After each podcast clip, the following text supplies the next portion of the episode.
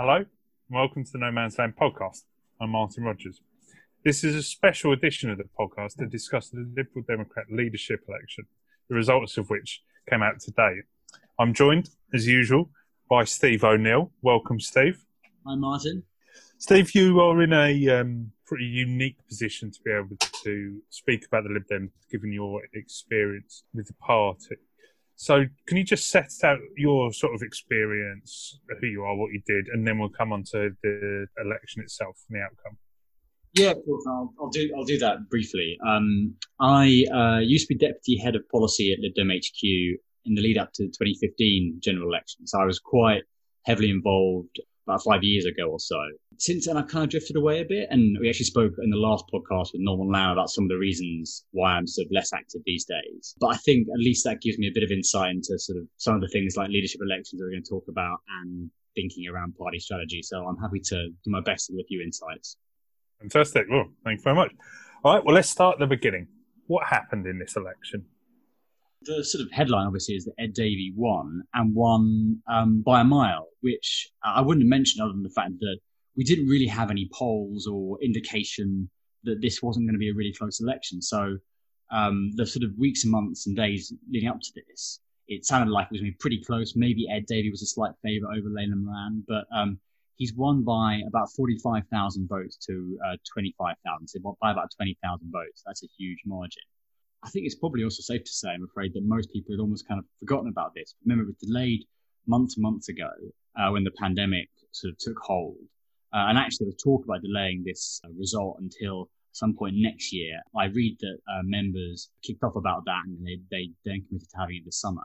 Uh, now, of course, it's hard to run a campaign during a pandemic. They they did do sort of online hustings and things. Lib Dems are big fans of hustings and debates. They had a little bit of that. But, really, I think these leadership elections carry on the background as everyone else has understandably worried about perhaps bigger things in the world. But what we have got is a maybe slightly surprisingly decisive result uh, in favour of Ed Davey. Thanks, Steve. All right, so the question I think is actually quite important to, to begin with is what are the Lib Dems really for? Now, obviously, there's a global pandemic on party politics is not a particularly important matter in the grand scheme of things, and indeed that is reflected in the coverage that the Lib Dems have received.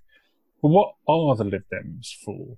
On what sort of basis can they seek to influence either government if they're a sort of policy seeking, uh, sorry, an office seeking party, or whether they're a policy seeking party seeking to trying to secure certain outcomes. So, what are the Lib Dems actually for at the moment?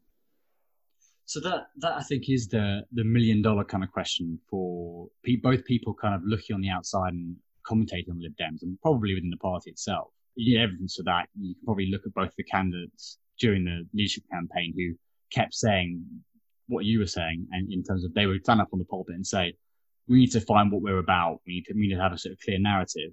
Um, I'm afraid they didn't necessarily follow that up with a really clear narrative itself. But just to maybe step back a little bit and get a bit of broad context, and I'm, for the sake of broad context, probably going to oversimplify a little bit. But over the last few years, the, the, the Lib Dems have very much oscillated between a couple of different kinds of positions. And actually, I think if you go back in time as well, there was quite a lot of change. But you think back to 2010 and between 2010 and 2015, they were very much positioned as a moderate party. So during the 2015 election campaign, the kind of the idea was we're not as left as Labour, we're not as right as Conservatives. We'll moderate between the two as we've done in the coalition. And then since 2015, slowly the party became a sort of liberal and Brexit party, sort of kind of single issue, party of revoke and remain, etc. And so to change itself into a kind of liberal party. So by liberal, I mean capital L liberal, sort of philosophically liberal, means that you don't prioritize as much the kind of economic issues, but you care about things like internationalism, you care about devolution, um, you care about lots of social justice issues and things like that, depending on how you, you, you, know, cast yourself as an individual, an individual point in time. So there's an element of like making mind up about, is, is this about being sort of centrist and moderate, or is this about being something else? And if, if so, what kind of something else is that? Or maybe we'll find that this ends up being like a fudge between the two and whether that can be clearly articulated. But I think that gives you the kind of feel for the debate of debate within the party and, and a little bit of its recent history.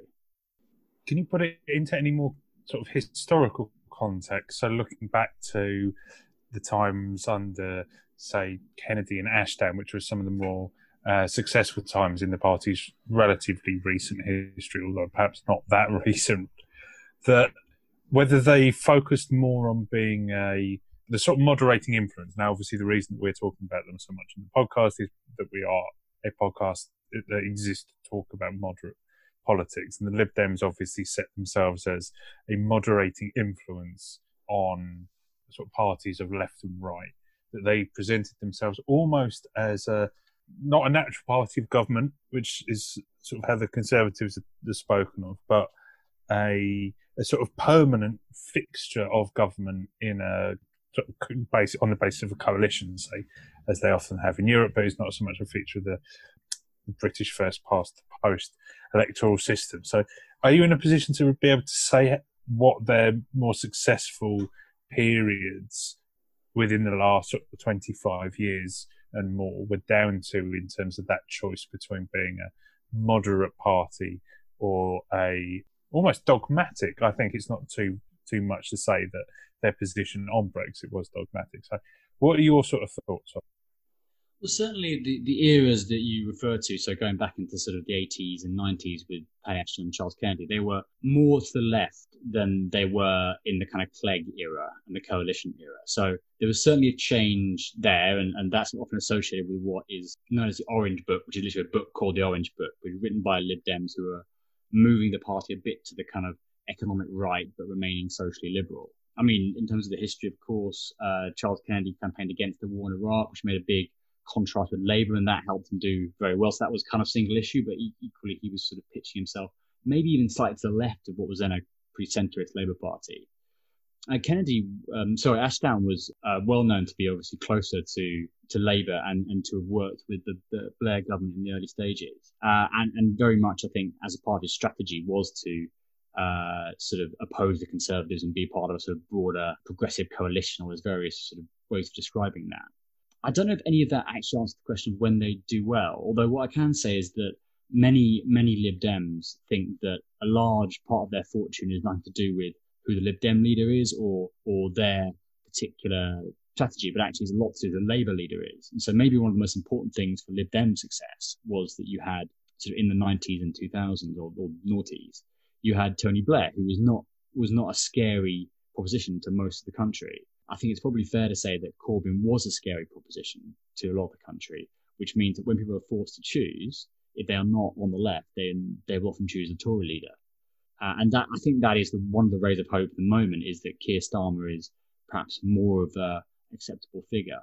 But by the way, if you're being a bit cynical in terms of the timing of this election, the or this election result, you know, the the, the, excuse for delaying the original date was due to the pandemic. But actually, I think a lot of people in the Lib Dems will have wanted to see who won that Labour leadership contest.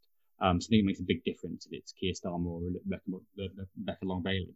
Uh, and just to explain that a little bit, at the at the last the last couple of elections, particularly but particularly the elections that um, uh, involved Jeremy Corbyn, lots of people felt that um, sort of centrist, sort of Tory-leaning people who are often a target for Lib Dems in certain seats uh, will have been scared into voting Conservative to make sure you don't get a sort of for them slightly scary figure in Jeremy Corbyn in power. Whereas in the Blair years, there was very much a feeling that Blair was a popular prime minister. He didn't feel or he certainly wasn't someone who was pitching himself as a radical prime minister. So people were safe to vote Lib Dem. So many people, I think, believe that that has as bigger or or, or more of an influence on Lib Dem fortunes than the strategic choices the party makes. Now, this is quite a sort of key psephological point. Then that the a lot of people in the Lib Dems think that their space is if the La- if the Labour Party is a more moderate party, and people feel safe voting for the Labour Party, then they will feel more comfortable voting for the Lib Dems. And so, essentially, that one, I suppose, question about what the Lib Dems are for is that given that they had relative success by trying to pitch themselves to the Labour Party's left under Blair, but didn't seem to have so much success pitching themselves to the Labour Party's right under Corbyn, although given Brexit, it's arguable, given their position on Brexit, it's arguable they didn't fight on those terms. that they think a more moderate Labour Party, if it moves to the centre, they have space not so much to the left of the Labour Party as on the Labour Party's coattails in the same moderate space. Is that the sort of thing that you're saying? Yeah, I think so. I think I think that's correct. Um, or certainly looking at the kind of history as you asked about, that that seems to be what partly what was going on, both in the elections that were lost. I mean, I mentioned the sort of 2017, 2019 election with Corbyn. There was something similar with the 2015 election where people were scared of uh, Ed Miliband being in Alex Salmond's pocket, if you remember the, the Conservative campaign at the time. So those kind of things are often blamed for Lib Dem failures. Whether that's the whole story, I'm, I'm not sure. And I think, you know, we, we talked about a little bit about Charles Kennedy having a, a sort of a, a, cut, a pitch that cut through. So, for, for example, around the, the Iraq War. And so I wonder if you if you're just hoping to do well on the back of Labour, I, I suspect it needs a lot more than that. And those are the things I think that, that Ed Davey now has to has to decide. All right. So whenever that sort of strategic decision comes, they're going to need to think about the basis on which they start to put together. Or I suppose they, they've already sort of put together, but start to build further their coalition of actual support and voters. So is there enough at the moment to say what direction that's likely to take? Whether they are going to seek to sort of broaden their appeal, whether they're going to seek to establish a sort of core vote strategy of, you'd imagine, sort of classic Remainers, the sort of well off ish, or at least sort of middle class, university educated, part of the people that they'd have a bit of competition with the Labour Party for or are they seeking to go wider now? Can we tell anything from what we know at the moment on that score? Well, we can always um, speculate a bit. I don't know if um, we can say anything too too certain. So back at the last election, Joe Swinson's strategy was obviously to go for the Remain vote, quote unquote, uh, and and there's a feeling that that could that could work well. It looked like it was going to for a while, but but then didn't. So one of the big choices is how much can can the party have a kind of core of voters around the issue of Brexit. Now, that doesn't look so good now. Public are tired of that debate. we we will have been out of the European Union for a year, not too many months, and then we'll be at the transition period then as well. Um, so can you can you have a strategy on Brexit alone? That looks a bit dubious, but it might be part of the thinking. Equally, then within that, Remainers are quite a big, broad group of people uh, that's difficult to hold together. So you probably have um, or if it's often talked about by, by pollsters on our podcast we've had in the past, uh, you have conservative leaning Remainers, uh, who are one kind of category. You've probably got the kind of more traditional, not traditional, but um, the more stereotypical sort of um, left leaning Remainers, the kind of Labour type voting Remainers. So perhaps the party a bit clear about clear about which ones it's trying to win support for, and that may be determined by the kinds of seats it thinks it's going to be competitive in. So, for example, uh, a number of the seats that it did fairly well in and got in second in the last couple of elections were, for example, in the sort of areas just outside of London or to the southeast. Now, it might be that those areas actually require you to flip conservative leaning Remainers. So that might that might sort of change their uh, the pitch they make in terms of how economically left wing do you want to do you want to seem if you're going to use uh, Brexit as your kind of core core kind of position. Again, back to where we started though, is Brexit alone going to cut through in you know even a year and a half time, let alone four years time? The other thing that's often often raised, I, I don't really know if this is a serious conversation or not, but the extent to which the Lib Dems should quote unquote go woke. So if you think of the other group of Remainers, the kind of more left wing Remain group, they probably are quite similar group people who are who are very passionate about some of the social justice, identity politics issues we've seen. So, could a combination of being a hardline on Brexit, however high that is in the sort of of the agenda in coming years, along with being very vocal on things like uh, race and and gender identity and the rest. So you could have a choice there. How realistic either those two options are as a pure strategy, I don't I don't know, but I think these are some of the conversations that are being had.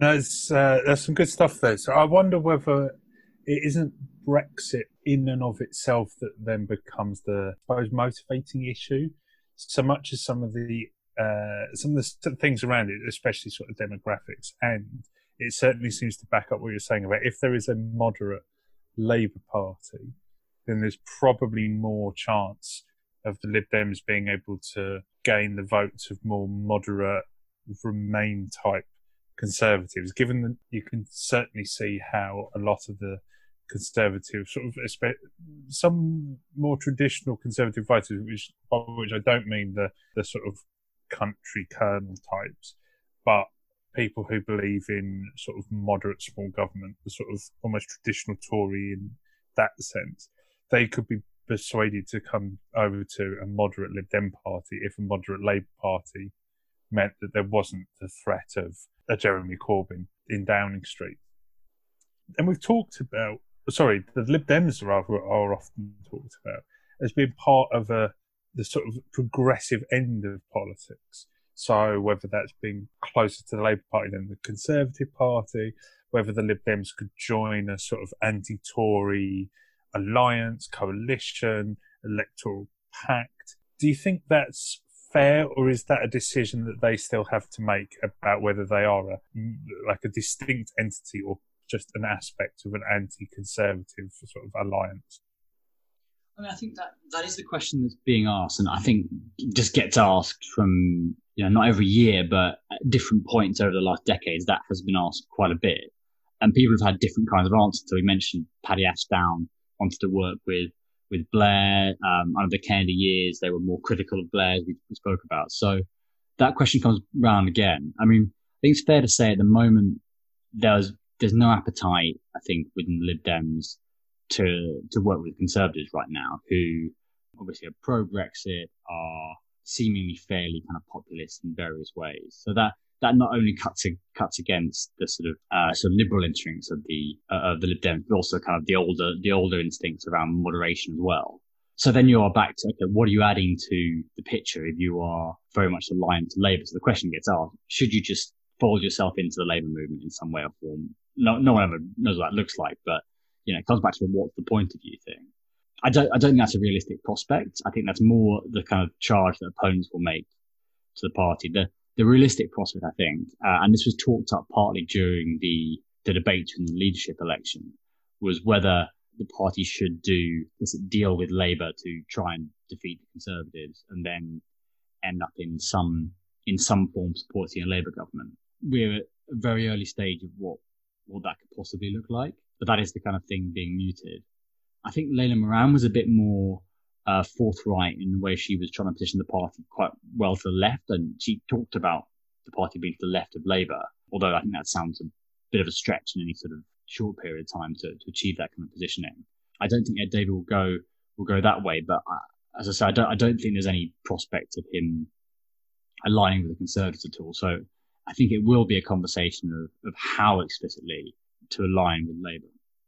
Is this actually potentially this election quite an important sort of philosophical choice by the Lib Dems?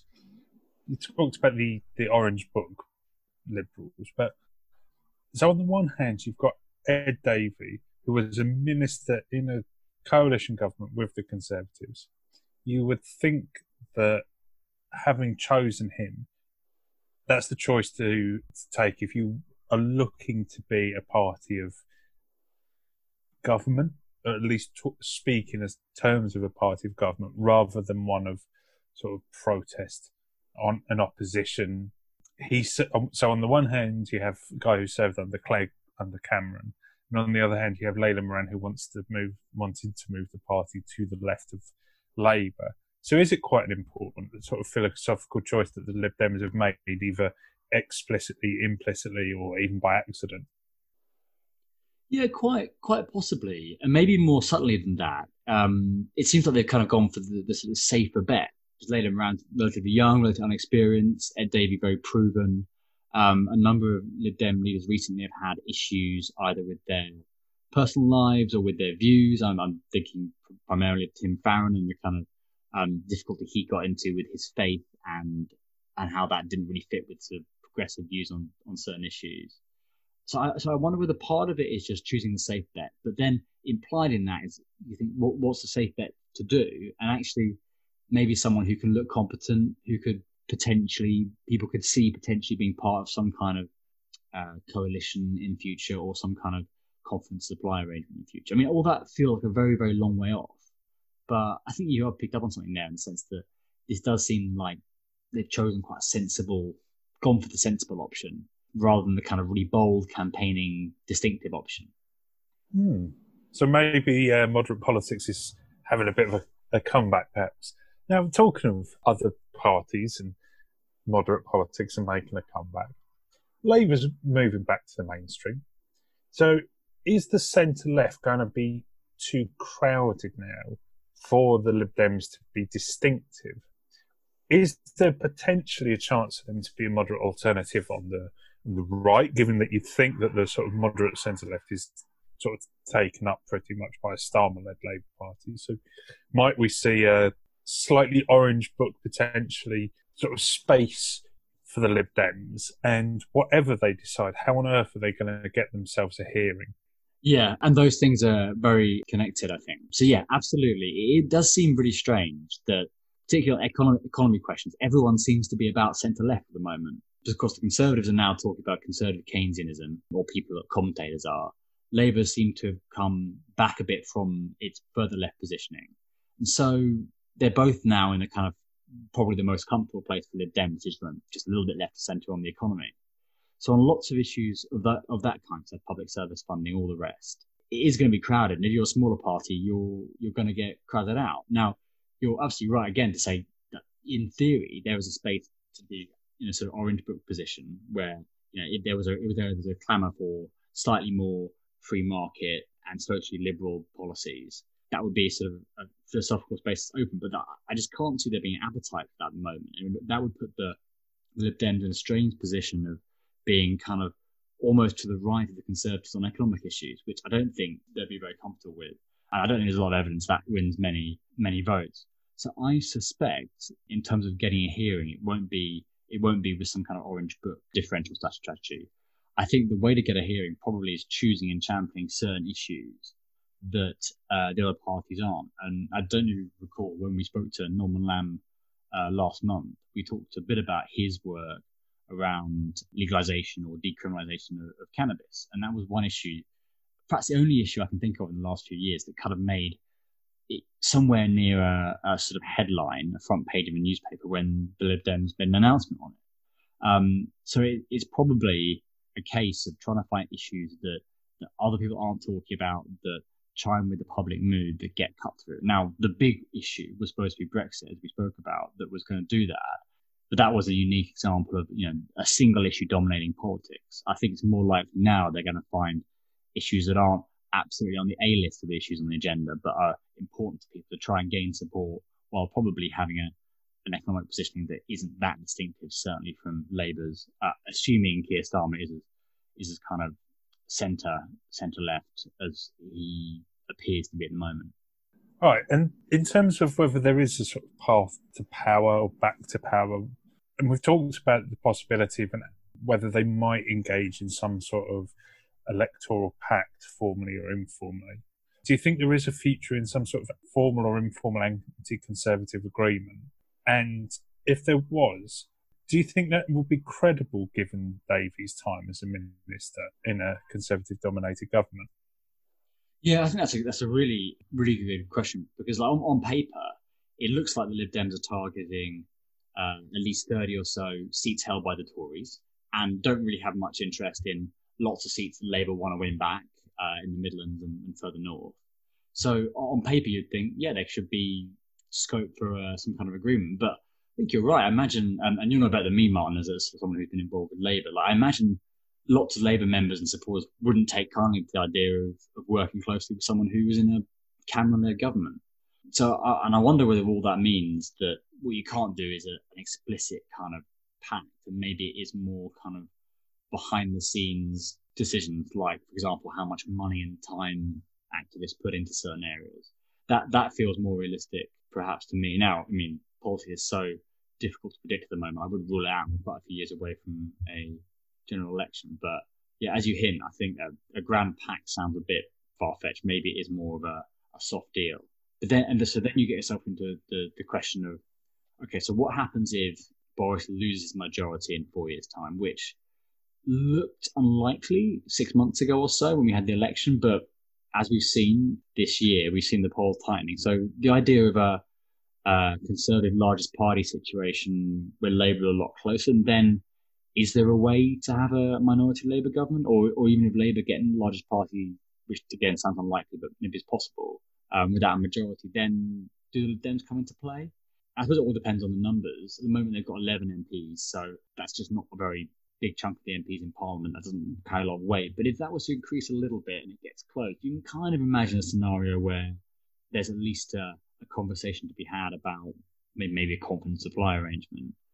But what I think is unlikely is that the Lib Dems are going to bounce back to sort of 60 odd seats, which was the situation in 20 in 2010, and have a sort of fair chunk of parliament in which to in which to sort of play a part in a coalition.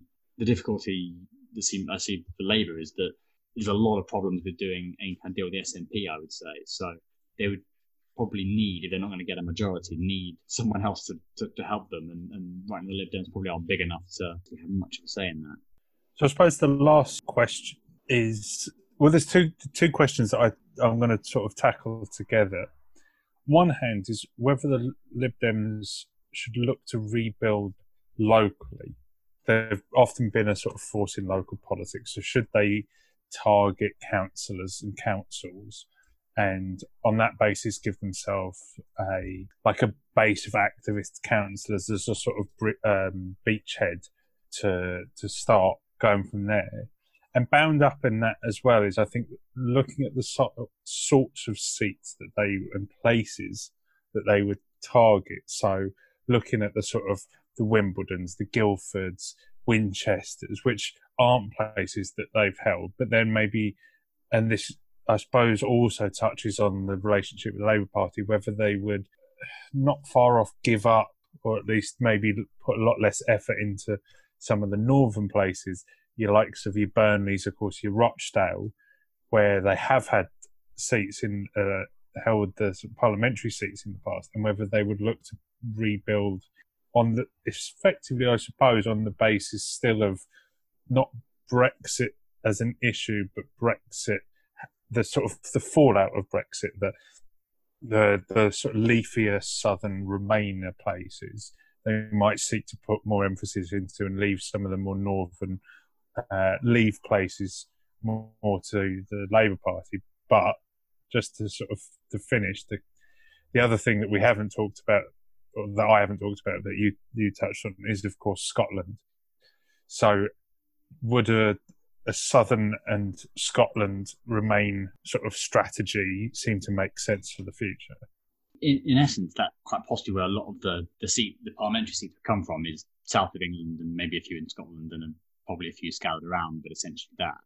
To, to, to your, at the start of your question, which was around building locally, is like, I think that's just what Lib Dems like to do is build locally. I think right from certainly the Paddy Ashdown days, they, that was one of the ways they did well. They'd build a local presence, do well in council elections, and, and work up towards trying to get a, a, parliamentary seat.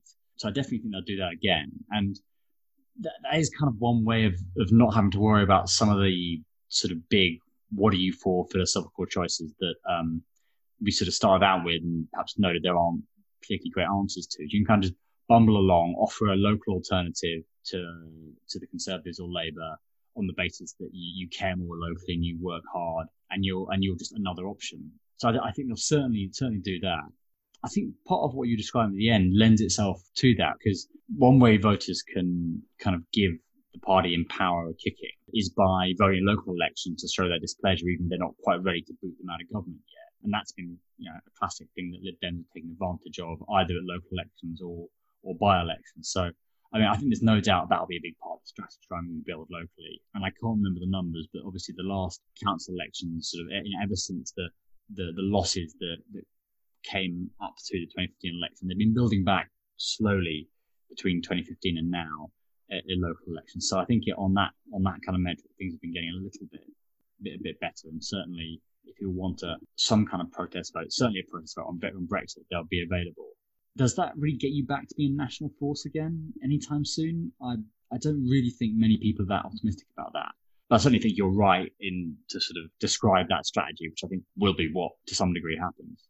Great. And um, I think it's also worth saying that if you focus on gaining power in local government, you will actually have far more influence, political power, make a difference to people's lives by controlling councils, whether in majority or part of a coalition, than being uh, basically a small backbench movement in the Commons. If you can control X number of councils, you know, there might be more devolution coming down the path from, from this government, at least it has been talked about. That could that could be the way that they get power. They get power by controlling your town council, your city council, county council districts, rather than seeking office of national government and whether they seek to rebuild nationally from make a lot of sense. So thank you very much for your time, Steve. It's been really good as always. We'll speak to you next time. Thank you very, thank you, Steve. Thank you very much for listening. I uh, hope you've enjoyed it. This has been the No Man's Land podcast, and um, see you again soon. Thank you very much.